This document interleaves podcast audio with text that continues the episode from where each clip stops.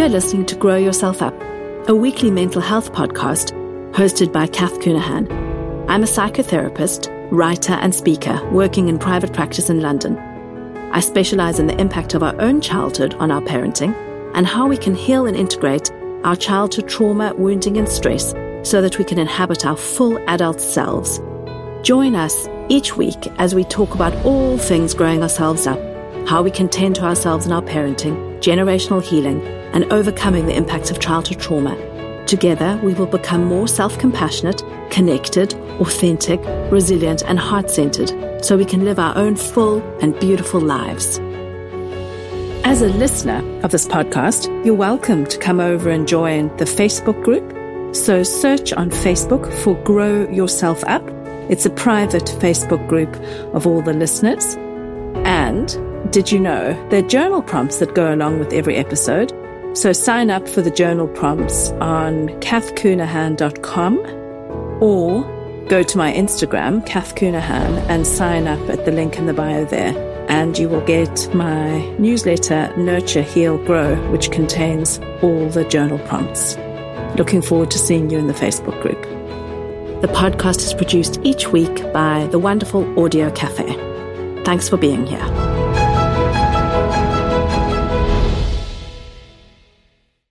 Hello, how are you? It's episode 55 of Grow Yourself Up, and today I am joined by Anna Butcher.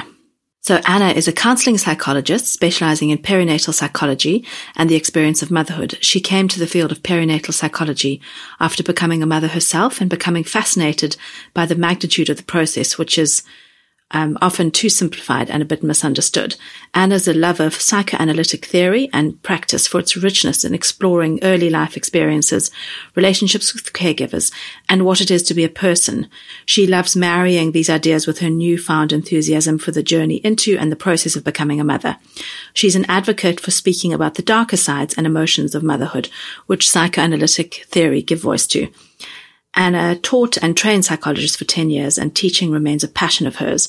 She's trained in perinatal and infant mental health, as well as newborn behavioral observation and watch, wait and wonder, which is a parent-infant psychotherapy approach. She runs monthly support groups for mums in Amersham in Buckinghamshire, which is in the UK. And you can find her on Instagram at mums and microwaved tea. I love her um, handle on Instagram, the Mums and Microwave Tea, because I am a mum who loves tea, and um, especially the caffeinated version. So English breakfast tea is like one of my sanity drinks. I only drink basically tea and water. And so those, so, and often I microwave my tea because I don't manage to drink a hot cup of tea. I do like um, some herbal teas, but, and sometimes I think I should give up caffeine, but at that moment, well, at this point in my life, I do not have the capacity to do that. So anyway, I love that handle and um, I hope you enjoy this conversation. Let's dive in. Um, yes. So hi, I'm Anna. Yes, I'm a counseling psychologist. Um, I've been practicing now for, well, since qualifying, uh, about 15 years. And I in recent years came to specialize more in perinatal psychology and some of the aspects of motherhood since becoming a mother myself, because my own experience very much caused me to open my eyes and sort of take stock of a lot of what was going on for me. And I just became extremely uh, curious and passionate uh, about supporting other mothers who might be going through some of the similar things that I went through. Um, in terms of my path to motherhood. Well, tell us, that's so interesting. That's, that's like the interesting bit. Tell us about what are some of the things that you went through? Oh, well, I think probably uh, to put it very broadly to begin with, discovering and being confronted with aspects of myself that I didn't know existed or perhaps did, but I was, you know, pre-children able to not look at those, but being faced with my young and girls, I have girls, uh, they're eight and four, and they're incredibly strong minded, strong willed, feisty in many ways. I wasn't uh, able to shelve those aspects of myself as freely as I could pre pre motherhood. So I think I'm talking how intolerant of some of their emotions. I, I found myself to be how angry I could get, Um, I never thought of myself like that. Always thought I would be incredibly maternal. Um, because I used to, uh, look after my niece a great deal before I had children. When my first niece came along, you know, I absolutely doted on her. I was always the first to volunteer looking after her from when she was a newborn. You know, I would be running up the steps, the train station steps to get to her flat to scoop her into my arms and the pride I felt at, you know, being the one to put her down for her naps and take her to the playgroups and feed her, you know, this, you know, that sense of sort of, wow, my brother and his wife are entrusting me with, with her and my care, you know, from sort of day dot. And how amazing for them. Like what a beautiful village you contributed to. I, and I think, I think that's also the, yes, you're right. The pride I took in that and being able to give that to them because I remember one day when I was going to go and look after my niece, my brother sent me a message and he said, do you think you could take her out for a walk? Um, because, um, I won't say any names, but my wife, she, she could, she really needs to sleep. Of course, this was all alien to me. I, you know, not being a mother myself, I was like, yeah, sure, that's fine. If she needs to sleep, I'm fine. And so I took my niece out for a two hour walk in the pram, uh, around West London. And again, it was just no hardship for me whatsoever. It was just a joy. And when I came back, my sister-in-law said, she said that was sublime. And again, to me, it didn't even register why it should feel so sublime because all I'd done was go out for a walk. But of course to her now knowing how she felt having been a mother myself.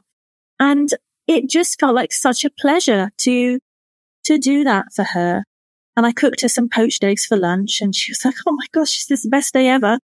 Um, and so I think I thought, yeah, I, yeah, this, I, I, I can do this. Yeah, I'm so, I'm so maternal. I'm so caring. There had never been a question for me at all in my life as well that I wanted children. I'd never been ambivalent about it. I always knew I wanted children, as did my, my partner, my husband.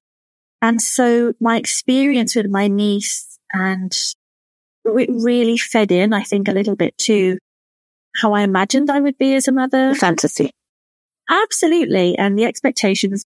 Um, I didn't, I didn't attach myself. I don't remember consciously really thinking to myself, yeah, I'm, I'm going to be, I'm going to be this maternal mother. It came, or the expectation, the realize, realization of the expectation I held of myself came when I wasn't living up to it when sort of like, oh, okay, it's not like this at all. Um, yeah. So certainly becoming more, I realized I was more intolerant, more impatient and actually a bit more controlling than I, I had imagined. I really didn't think I was, but a desire to control some things that really has come to the fore for me. So I think it's put very simply, confronting my shadow, the shadow side of me has been quite difficult. Yeah. And, um, I think I'd love to hear more about that, but tell us, so you got an eight year old and a four year old and, um, did you, um, did some of this confronting the shadow happen quite early on? How was your postpartum time? Yeah. So my postpartum time, it's really interesting. With my first, she came a little bit earlier than expected. And uh, boy, she put me through it, you know, with her entry into to the world. Um, yeah, it's always such a shock, isn't it? It's such a shock. Uh, it just so happened that my husband, uh, he was working from home on the day that I ended up going into hospital and I was supposed to be going for a final scan that day. I was under consultant care with both of my pregnancies because of, um, some of my medical history.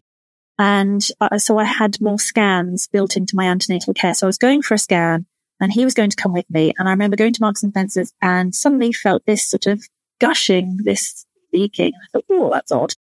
By the time we got to the hospital, you know, I had, I had fluid just coming out of me involuntarily, but no contractions. And, um, I remember walking and, and they said, we're not doing the scan uh, go and see the consultant. They took my blood pressure. My blood pressure was sky high. And they said, you need to go straight to the hospital now. And that was that. So what started out as a normal day with me going to Marks and Spencer's, I was suddenly being carted off to the hospital. And I remember bent double over walking through this maternity wing, holding my crotch. To try and hold the flow. Yeah. Hold the flow. Going, oh my God. And the consultant, she was so lovely. She put her hand on my shoulder. She said, please, she said, don't worry. This is maternity. Almost as if it's sort of, this is the first of many uh, undignified moments. This is, this is how it is from here onwards. Welcome. Um, yes. And so she, so my first gave me a difficult, it was a difficult start because then I had suspected preeclampsia and complications afterwards, which meant I had to be whisked off to theatre not long after she was born. Um, and I, if I'm being really honest with you, Cath, I don't think I actually fully processed what happened. I just accepted that that was how it was. That's just how it was. And it wasn't until my second came along that the midwife who delivered my second was looking through my notes of my first and she said, did you speak to anyone about this? Did you? And I said, no. She said, I really think you should. I really think there's quite a lot here that your body went through. You might benefit from going to see the birth reflections team. How lovely that she picks up on that. It was lovely. It was really nice. It was almost sort of which has been the case for me in many ways, actually, in my motherhood journey of someone else authorizing something or saying, Oh, I think there's something here, maybe, or like giving you permission. Yes. And give, being a containing object for me somehow to say, no, this is important and you need to attend to this. So po- I've sort of gone off on a tangent, but postpartum with my first, I didn't have that rush, that immediate rush. I was induced and I don't know I'd be very interested to hear more or read more about because I haven't had the chance to about the role induction might play in, you know, how, how you meet your baby immediately. Um, but I didn't have that rush of love. And so for a while afterwards, I thought I'm, i must be a cold mother. I, I, I, something didn't switch on for me. Something didn't ignite.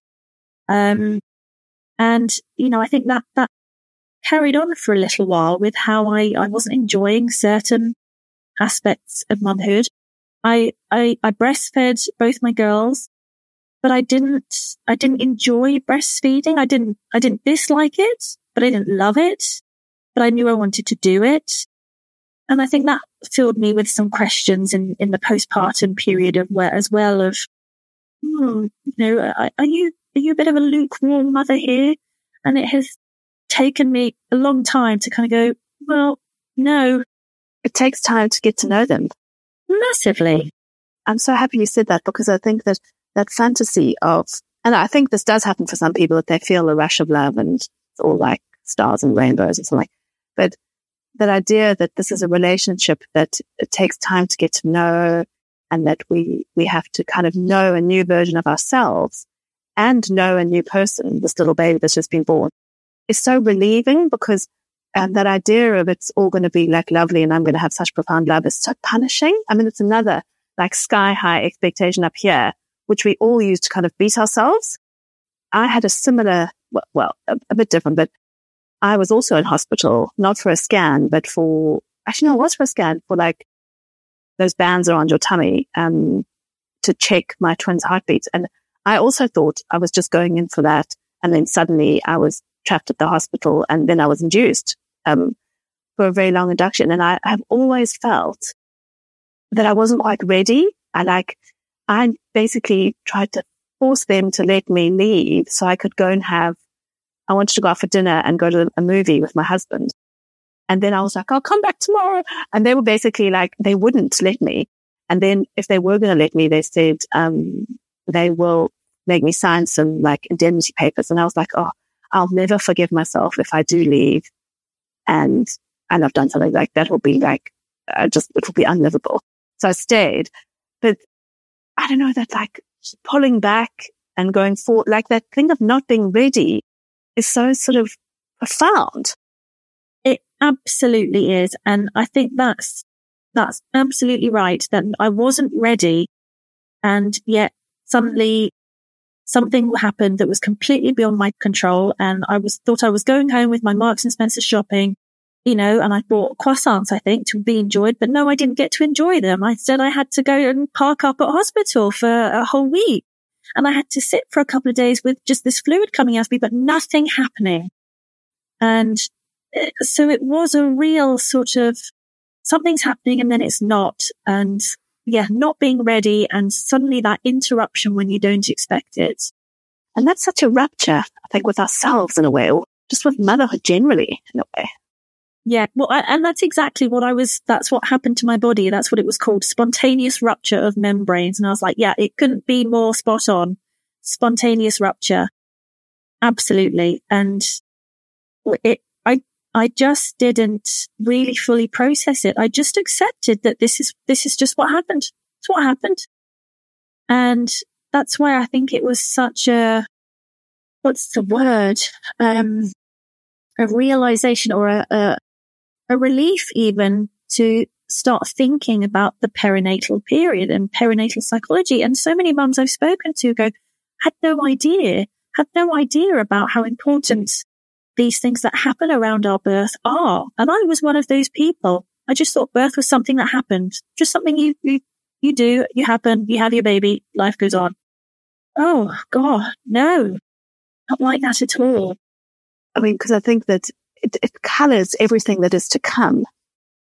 I think this emerging field of pre and peri- like pre and perinatal psychology, which talks about, I think it's Ray Castellino, his body of work. I don't know if you know him. I think he's American and he's also dead, I think, or he is, but he talks about how there's four stages, um, to any birth that if we then struggle in our life, so much of it can be taken back to our birth imprint and what happened to us actually as we journeyed on our own birth. And I find that fascinating. As you can hear, I don't know that much about it at the moment, but I think it's fascinating. It is fascinating. And I don't, and it's rarely taken up as something to be considered significant. I mean, uh, even in, in therapy, when I'm practicing in therapy and you inquire about childhood, sometimes people rarely put, well, you know, much importance on their childhood. They can't remember. And oh yes, it was fine. So if even childhood isn't given that much importance, like your birth, the actual birth and how you came into this world is going to be given less importance because it's just something that happened, much like people think their childhood is just something that happened.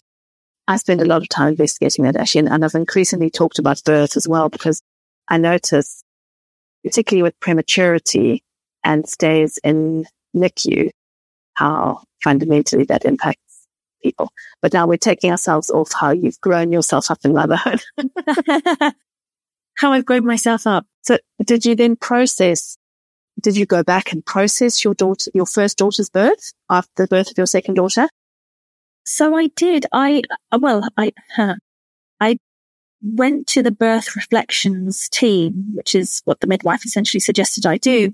And I was a little disappointed, I guess, because what essentially happened was a more of a rundown of the medical stages of what happened. You know, I was given sort of the facts and figures of how high my blood pressure really was. And when I, when I was given antibiotics and the woman person sat opposite me, I can't remember what profession she was, but she couldn't believe that I didn't get a yeast infection with the number of antibiotics I was given and what I went through. And this is what happened at this time. And so at this point, your husband would have been with your daughter. And it was, it was just sort of a rundown. Um, so it, it didn't give much room. So not much holding. No, and not much given to the psychology of the experience. So again, it's sort of, I came away thinking a little bit, oh, okay, so maybe there was nothing to to make of it. But it's been my own reading. It's been my own reflecting. It's been my own therapy. It's been my own, um, motivation to look into trainings, um, that has, I guess, crystallized some of the things for me. Um, so maybe that's an example of how I've grown myself up in a way. I've sort of gone, right, I need to make sense of this and I need to find a way to do this for myself um, rather than just thinking, accepting blindly that this is just something that happened. Yeah, because it strikes me that there's so much self advocacy in really understanding the impact of something on us. And um, you know, that kind of idea of just replaying something. That's not, that doesn't help you understand what happened and why and the huge impact that that midwife said it, you know, talked about on your body. But it's, it's so complex often because of the things about motherhood that we say so many people go through this. So many people have had this experience before. Um, I'm lucky to have a healthy baby. All of those of the combination of the platitudes and the weight of cultural expectations mean that sometimes we don't think that like our stuff is like special enough or, or, or traumatic enough or something. And really all of our stories need processing and holding and loving and support and absolutely. I, I really, really believe that. I guess that's been a slight pain point that I didn't honor that for myself. I guess I didn't know how. Also, because of exactly as you say that, you know, you get home, you're discharged from the hospital and, you know, you're given what's what, all your medications, because I came home with an arsenal of medications, you know, and injections that my ha- husband had to administer. And you just feel this compulsion, I guess, which is coming from yourself, but also the outside world to just crack on. You've got to get on. Um, and of course, baby is demanding you somewhat to get on as well. Um, that little room is really given to going, what just happened there? I had a moment I remember where I, because I wasn't allowed to leave the hospital for five days after my daughter was born. But I remember I went and stood on the balcony of the hospital wing and I just felt incredibly tearful for a moment. But again, just never really paid attention to what, what those feelings were. Yeah, it's, it's remarkable in a way being a psychologist as well and not having attended to, to what I went through. Um, only doing it now very, uh, doing it later on and doing it after the birth of my second. And I think also the birth of my second and having had a very different experience with her also made me go, gosh, that was different. Because you didn't know how it could be. No, no. And you don't. And that's, and that's so much of this is that you just don't know really how it's going to be. And I think there's such a loss. We have such a loss in our society generally around ritual.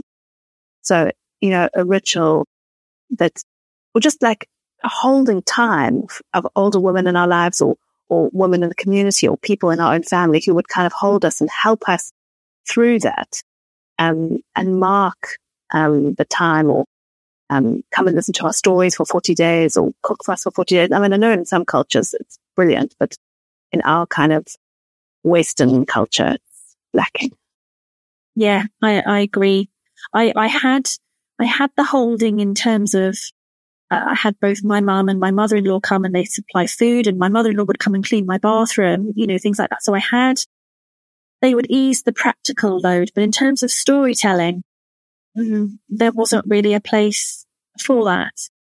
And there's such a richness in that. And t- tell us your story. And I think that's why I, I, I love things like this is having these sorts of conversations. Um, because I wasn't having the conversation with myself or really anyone else. And it is only then when you speak the words that you go, Oh, yeah, that, that really did mean something. That, and I, I, I still can't quite believe what my body did go through. And I think even that has been quite wonderful to have quite an admiration actually for myself. Um, for what I did go through and what I lived through, I survived. Yeah.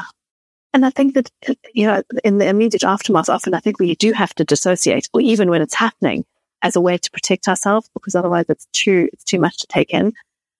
But that, um, the gentle coming back from dissociation or, or having storytelling that just allows us to be as we are and not to have to neaten up the stories or to, to shush ourselves with platitudes or with, oh yes, I'm survived and my baby survived, you know, like really getting into the nitty gritty of all of the things that happen. I wish there was, I know we've talked about this about on Instagram, but I wish there was something that was provided for all mums for that. What, uh, I was going to say a luxury. I don't know if it would be even a, necessarily a luxury, but what's a necessity? What a necessity. I do wonder what could be prevented, what could be soothed if mothers, parents had that opportunity every, every single one of them. I know because I think there's so much there's often a lot of focus paid to diagnosis if you get a diagnosis of some kind. But for everyone, motherhood is a huge shift. And I think everyone needs some holding, you know, that it shouldn't be um, like restricted to a certain group in my view. Absolutely not. Well, we could talk about this all day, Anna, but I want to hear back to your telling us how you kind of made friends with your shadow, because I think a lot of um, people who are listening will enjoy hearing that. Like, how did you kind of, that process of growing yourself up and like, for example, allowing your anger, allowing your intolerance, not expecting yourself to be, you know, tolerant and joyful all the time. How has that moved through you? Or how have you moved through that? I mean, it's still very much moving through me. Um, I mean, and this is partly why I am now so interested in helping mothers and, and teaching them about anger in motherhood and normalizing it because it's a, it's, you know, reflexively, it's something I'm working through myself.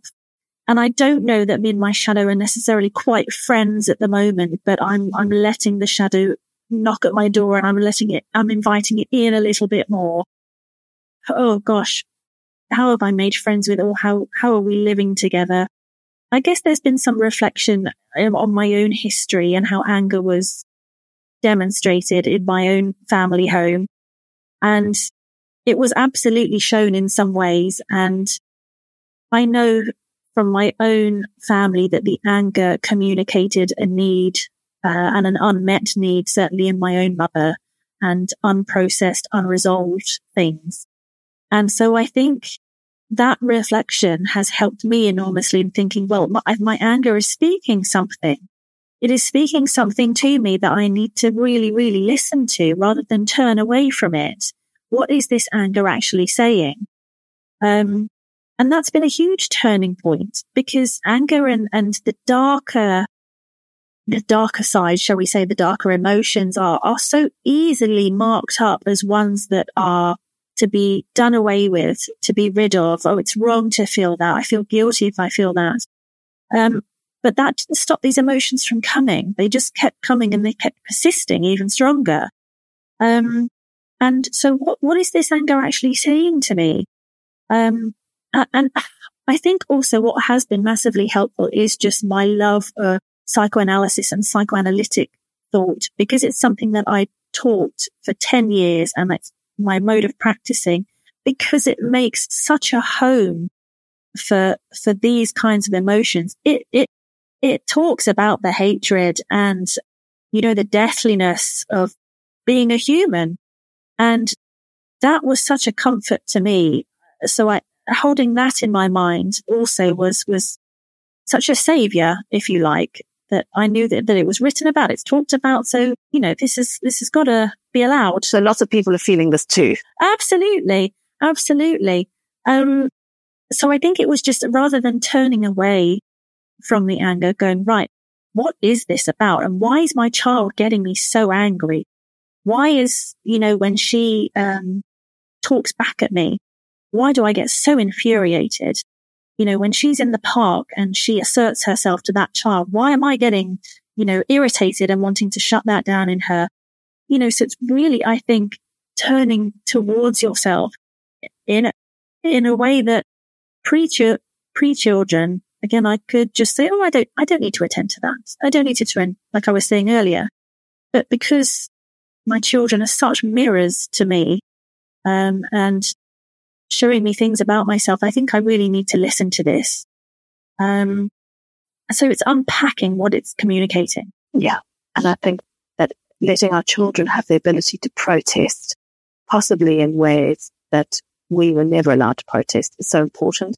And it invites us into really, um, kind of protesting on behalf of ourselves and as well, you know, kind of sitting up and taking our space and saying, no, like I'm not going to have that happen or whatever. It's a really hard thing to master to make room for things or do things differently, uh, to how, how you were permitted.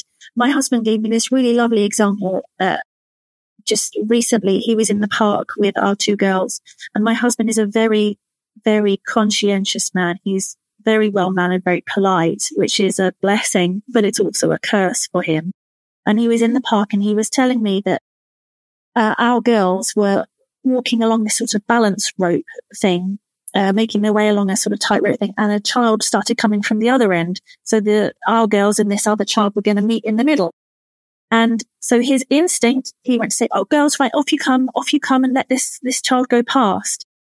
And he was like, "Why the bloody hell did I do that? Why am I making our girls come off to let this person?" He's like, "That's just, just me, totally projecting how I feel I've been raised. You know, be conscientious, let others go first, put yourself second. He's like, I, it was such a moment for me. And he said, I'm really going to be working so hard now when we're in the park. If that happens, he said, I'm just not going to do anything. And it's such a hard thing to master. I love that example because I think I really want the listeners to listen to this because that's so true. Because right there is how we model codependence. If we continue to say, put the other people first, put the other people first. But for his own comfort, it probably felt like imperative that he somehow demonstrate niceness.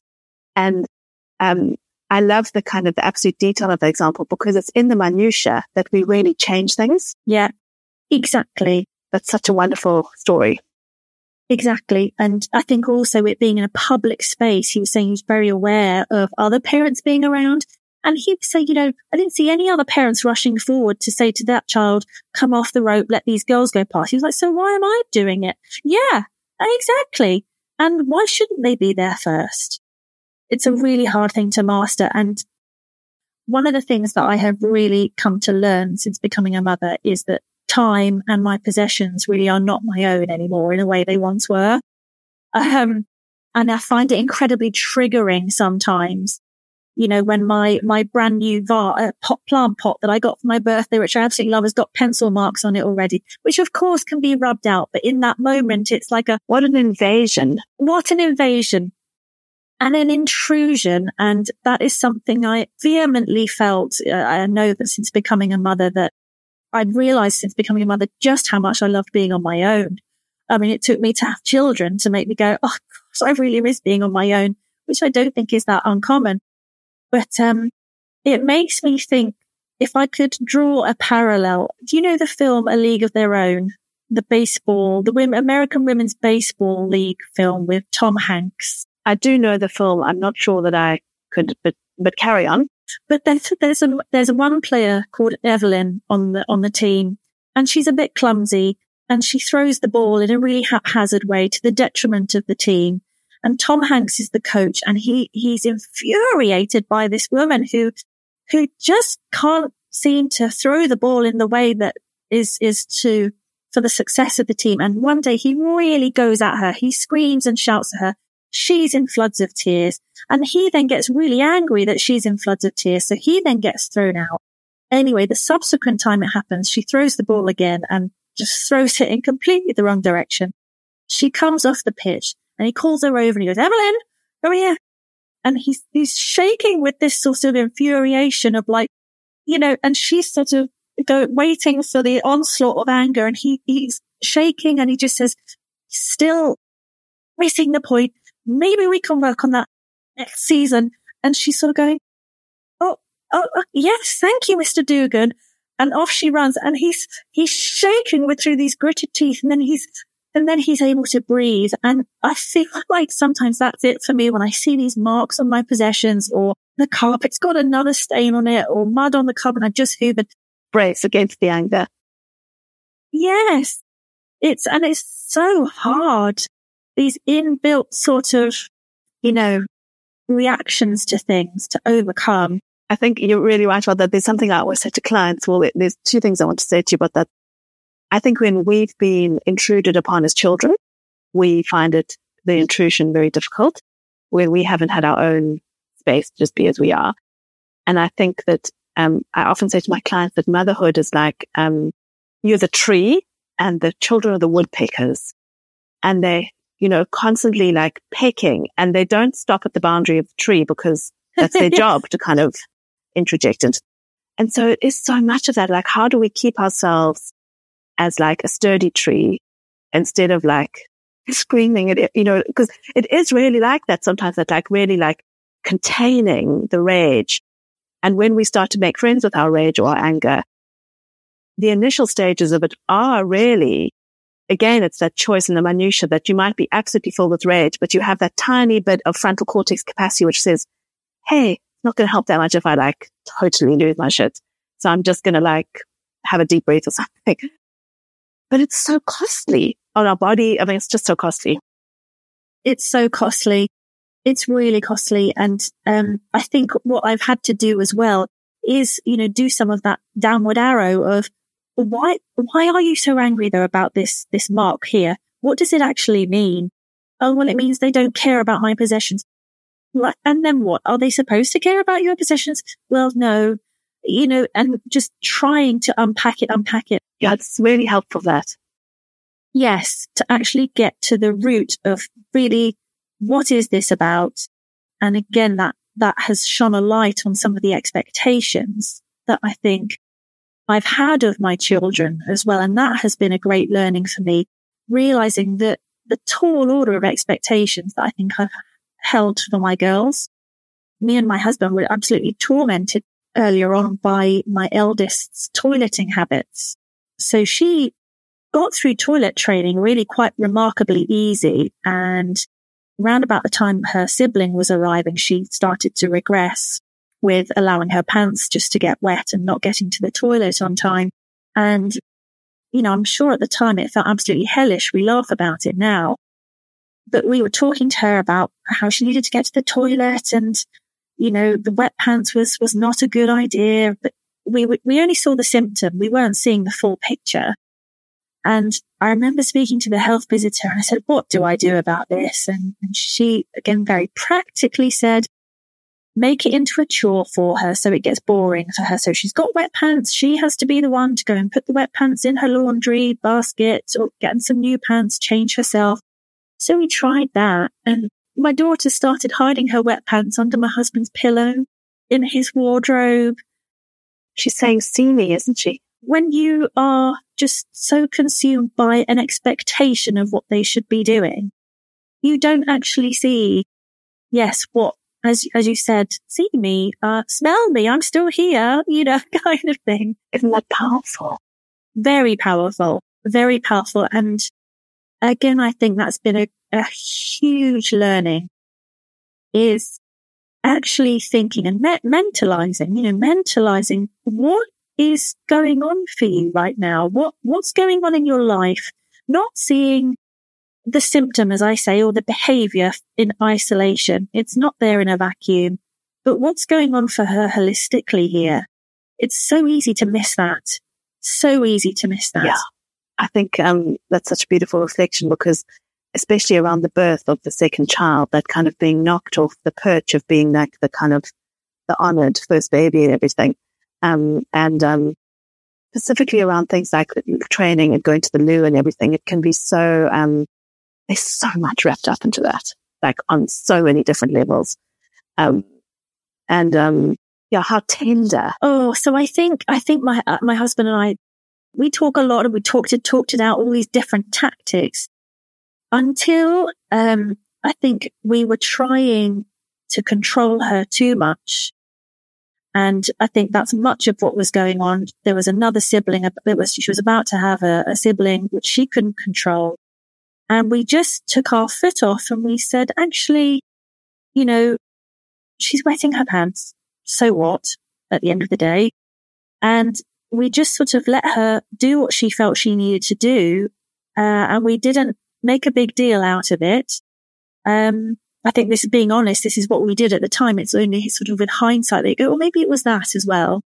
But we just took our foot off the control pedal, if you like, and just thought, what?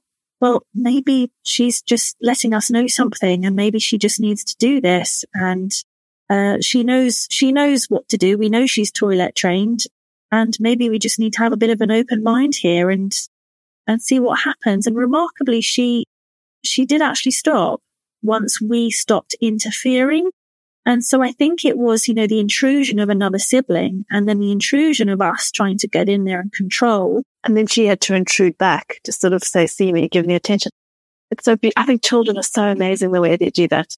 Our children intrude into our bed. And I think that there's something, I mean, a lot. And I think that there's something around that. But I think the loo thing is specifically, such a big thing. And I'm going to share a story about my own control because I think that like letting go of control, I think is one of the biggest ways that we grow ourselves up to really hold on to that idea that our children are their own people and that they kind of, they come through us, but we don't like, we're not, they're not our possessions basically. Um, and we, with, with going to the loo, um, I was always like, have you washed your hands? Cause I'm very pedantic about that sort of stuff, about like, um, very like precise and precision and kind of cleanliness and everything. And, um, and as they got more and more to doing all the wiping by themselves and, you know, engaging with everything by themselves, I'd always be, they often actually wanted me to still wipe them because they didn't want to wash their hands. So it was, it was better for me to wipe and then me to wash my hands so they didn't have to engage with washing their hands. And then I really had to push back on that and say, no, you're really, um, you know, you're brilliant at wiping. You do it. And their hand washing is very kind of cursory. And I really had to do exactly what you said with the downward arrow thing about like, why did this bother me? What is the worst outcome? What? It's much worse for me to be constantly saying, have you washed your hands? Um, and, and like checking up on them than basically where I got to was the absolute worst thing here is that there might be wee all over the house because they put their little wee filled hand. I mean, they're not exactly wee filled, but you know, there might be a drip here or there. But that's, that's the fantasy, isn't it? We filled hands. Yeah, exactly. That, yeah. So I had to just think, okay, so that's the absolute worst thing that can happen. There might be a bit of wee somewhere because they haven't. Then we also settled on just rinsing. So on no soap. And, um, for me, and I mean, as I say this to you, it sort of sounds ridiculous, but because of my own, the way that cleanliness and control kept me safe as a child, it felt like imperative that they have those sort of standards. But actually, it's like none of my business. Like they might be people who only want to bath once a week. And that's also none of my business. Absolutely. I really have to kind of get to that place of like, I love you so deeply and I care for you, but you are, you're over there. You're totally separate to me. I love that. I absolutely love that. And I could, it's, it's, it's so hard because you're absolutely right. And I, I love what Lisa Marchiano writes. She said, our children do not belong to us. And I think that's as you're saying that, you know, yes, they pass through us or they come to us in, in whichever way they come to us, but they are their own beings. They have their own minds and we exactly the same with the cleanliness. No, you've got to wash your hands. If you don't wash your hands and you've got poo under your fingernails, then you're going to get worms and then you will all have worms and we'll all have to take the medicine. And oh, what a, you know, you, you, your mind runs away and so you think, right, I need to control this. And if you dig a bit deeper, you realize that it ties into uh, you know, the message, the narrative or an experience that you had when you were younger and how you're trying to prevent that from happening all over again. But actually it's just causing a whole fresh load of suffering or, or of, of difficulty. I think that it's, it's so much the anxiety is so, um, it's so much of being in the present and the, that thing about trying to, because when I really bottom it out, it's the idea that I won't be able to cope. And that's because I couldn't cope in childhood. And the thing is, when you played through that thing about we'll have to have the worm medication, we'll do that. And the thing is, even if all of those steps do happen, we will cope, even if we all have to have the worm medication. but we don't, we like, we, our, our little selves just drive so much of that anxiety so much tenderness is required in motherhood, isn't there? For ourselves, I mean. It really is. It really, so much tenderness and a whole reframing of what does it actually matter if this happens? As you say, we'll survive. We'll, so we'll take the bloody medication and, and we'll, we'll live to tell the tale. I wonder if it's about, you know, picking up on this word that you use, just trying to prevent more intrusions of worm medicine. you know, I don't want that intrusion or I don't want the intrusion of wee on my carpets or, and I don't want any more intrusions. But again, I wonder if it's a reframing of, well, is this actually an intrusion? In what way is it really going to impact? And also, I think it's that idea that as children, and I mean, I don't know your childhood story, but I know that there were intrusions in ways that I had no control over. And for many, people um, listening, and even the intrusion of how we should behave, how we should act with other relatives, how who we should put first, how we should tend to our parents' feelings. all of that was too much. It intruded on our childlike coping strategies. And so I think in many ways it's about actually the, the solidifying of our sense of self and our boundaries so that the intrusions, they like don't come in in a way. You know, we, we kind of get to keep what out, what we need to keep out, but it feels like because of our porous boundaries and our kind of shaky sense of self that, um, everything needs to be kept at arm's length. And I think the resilience actually really comes in kind of growing our ability to know that we can keep the intrusions out. Yes. I mean, this is a huge story in my history, and it's one I don't really sort of talk about all that much. And I, I often reflect on why. But thinking about what you were saying about intrusions and things we couldn't control in our childhood. So I was very, very unwell as a young child. Uh, when I was 18 months old, um, I had cancer. Oh, bless you, Anna. I'm so sorry. It's something that I have no memory of. What a huge intrusion. Indeed. I, I have a big scar across my, my tummy, which also has been an intrusion for me. Uh, it felt like that for me up until my early twenties, I would say. And it's been such a bizarre story to hold in myself because it's something really serious that happened to me, but I have no memory of it. Um, I've been told the story by family members, so I know the factual elements of it. But I certainly have memories of having to go for my annual checkups to London for to go to the hospital that essentially saved my life to have checkups. Um, and I hated these checkups. I really hated going for these checkups. They felt, they really, I can say now, I couldn't conceptualize this as a child, but they were such an intrusion. You know, having these doctors sort of want to assess my body and, you know, and it took a whole day out of school and I really resented it. And I remember I one day let that resentment show to my mother and my mum got really quite cross with me expressing that resentment because, and I can put myself in her shoes now because I can only imagine what she lived through with what happened. She was so grateful you were there. Exactly. She was like, this is important. No, we have to do this. For me, I, I you know, in my adolescence, I didn't want to go and, and have people prod my body and look at my body at that time. But for her, she, you know, when I got cross about it, she was like, goodness sake, sort of thing. And I can only now can, you know, think about that, what it was like from her perspective, being a mother myself, being older, being more grateful for my life, but the intrusions. And so I do often think that given the intrusion I had in my life from such a young age, and I wonder if my, my body will remember that in some form, if that's also why I'm so, as a mother myself, when the intrusions come, I'm like, this is not on my watch, not on my terms. I don't like it. Oh, that's so huge. I mean, what a, um, thank you for sharing that with us. That's a, that's a, such a, a massive thing for your tiny body to have been through. And like thinking about what your body would remember in terms of, um, intrusions, like no wonder the pencil marks on the plant pot feel, you know what I mean? Because it's so, everything just comes straight into the present moment in that way. It does.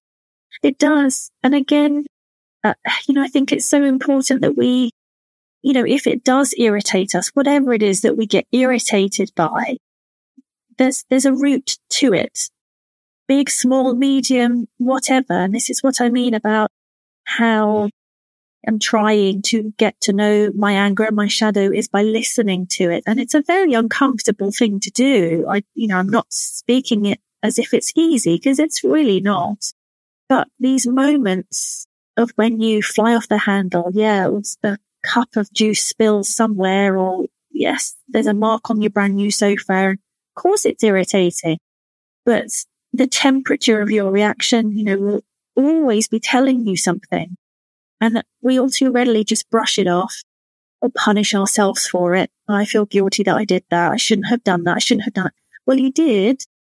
And maybe there's a reason that you did. Yeah. And maybe we can think about that. And I think that's the most gentle sort of way because we really have to cultivate that relationship with ourselves because we're only with our therapist maybe one or two hours a week. And so much of this is us spending time outside, being reflective on our own process. And, and most of all, giving ourselves that portal of self compassion so that we can actually do what you're saying. Because when something is so uncomfortable, that tendency to just shut it down and push it away and forget about it is so much easier. But actually looking at like, oh, I flew into a rage because actually I was like starving and I was frustrated about that and da da da da. Because then we can actually meet those needs and, and soothe ourselves. And like, I guess I want to say for the listeners, not what you shared with us is a really huge part of history, but there will be other versions of that for everyone who's listening in some different shape or form. And that thing about um, what's said a lot about on social media, and and also the title of that Bruce Perry and um, uh, Oprah book about what happened to you. It is so much. We all have something about what happened to us, and that contributes to to, to how we make sense of our stories, like in such a huge way, and also with the tenderness. With the tenderness, yes, we too often just go, oh, it just, it just, it's just something that happened to me. It's just something that happened. Yes, it did. But, you know, could that have had an impact? Has that had an impact? What was that like for you? It, it just gets written down in words as a chapter of our life and, and, and the end, the end. That's just what happened. It's so important that we attend to, attend to these things. Thank you for sharing with us. That's very, very, and that's touched me deeply. And I feel, uh, you, in terms of the way we, we came to that about the intrusions, um, that was kind of completely organic, but it was what a, like, what a beautiful examples you've given to everyone actually of how, um, things really come up from each of our own histories that link directly to what's going on for us in our motherhood experience. So thank you. Absolutely. And I do think motherhood is such a time where where these intrusions, these ghosts from our nursery, whatever we want to call them, really do make an appearance. And they can take you by surprise, but don't, don't be in a hurry to try and bury them. Actually, maybe they need to be uh, welcomed with tenderness, as you say. Look at the sort of the richness of our own stories. Now I'm conscious of the time, Anna. Before we end, is there anything else you'd like to say about what you think is sort of really important in terms of growing ourselves up or what's been important for you? Anything else? Like last pearl of wisdom? Yes, last pearl of wisdom. Oh gosh. I think just for me, what I'd pull on the, the, the word sanity that I know you sort of, you wrote to me about, um, how to stay sane in motherhood, um, which I do think is linked to sort of growing up and looking after yourself because that's essentially what growing something up or growing something is about is nurturing it. And I, I think it relates to something I do for myself and something I really try to cultivate in the mothers that I work with and that I speak to. It's just the importance of looking after you. And that is such a, again, a broad statement, but I know that I feel so much better when I have invested time in myself and, and something for me, I, I really, something that resonated in one of your earlier podcasts with Tamu. I think she said, I think we, I think you referenced exquisite rest. Is it something like that? Yeah, she said that. Yeah. Yes. And for me, I think that's it. I think it's about mothers and all of us needing to find what our version of exquisite rest is in motherhood. I love being having time on my own. It's such a, a, a salvation for me, as it were, to to take time out where I'm not a mother, where I can spend a few hours on my allotment, or my husband takes the girls off somewhere and I'm just in the house on my own, or I can go to the cinema on my own. To not deny yourself these moments of exquisite rest because they are so important. Um, you know, just as Winnicott said, there's no such thing as a baby. There is the baby, there is the child, and and you. You you you have to be well for your for your child, for your family to thrive. And that has been a huge growing up for me is sort of finding these moments of exquisite rest. Um, and not, not feeling guilty about it at all because I know I'm the better mother for it. It ripples out into my mothering. It ripples out into my family. So again, authorizing myself to go, no, I, I'm damn well taking this time. I need this time and I need to model that for my girls that, that I exist outside of motherhood. I have interests outside of motherhood. Um, and I need to hold myself accountable to, to invest in those. Um, and I think mothers often that I work with, again, just sacrifice themselves far too much or they feel guilty for doing that. Know we need to erase, I mean, mum guilt is just, it's a lie, basically. I have to have another podcast on, on that. Thank you so much. That's, yes, I think we are singing from the same song sheet because our needs are everything, basically, like really tending to ourselves and, and, and noticing that we're important enough to do that. Like what you talk about, about authorizing. So important. Okay. Thank you so much for taking the time to join us today, Anna. It was really wonderful to hear some of your story and thank you for all the truth and wisdom you shared with us. Thank you. It's been a pleasure.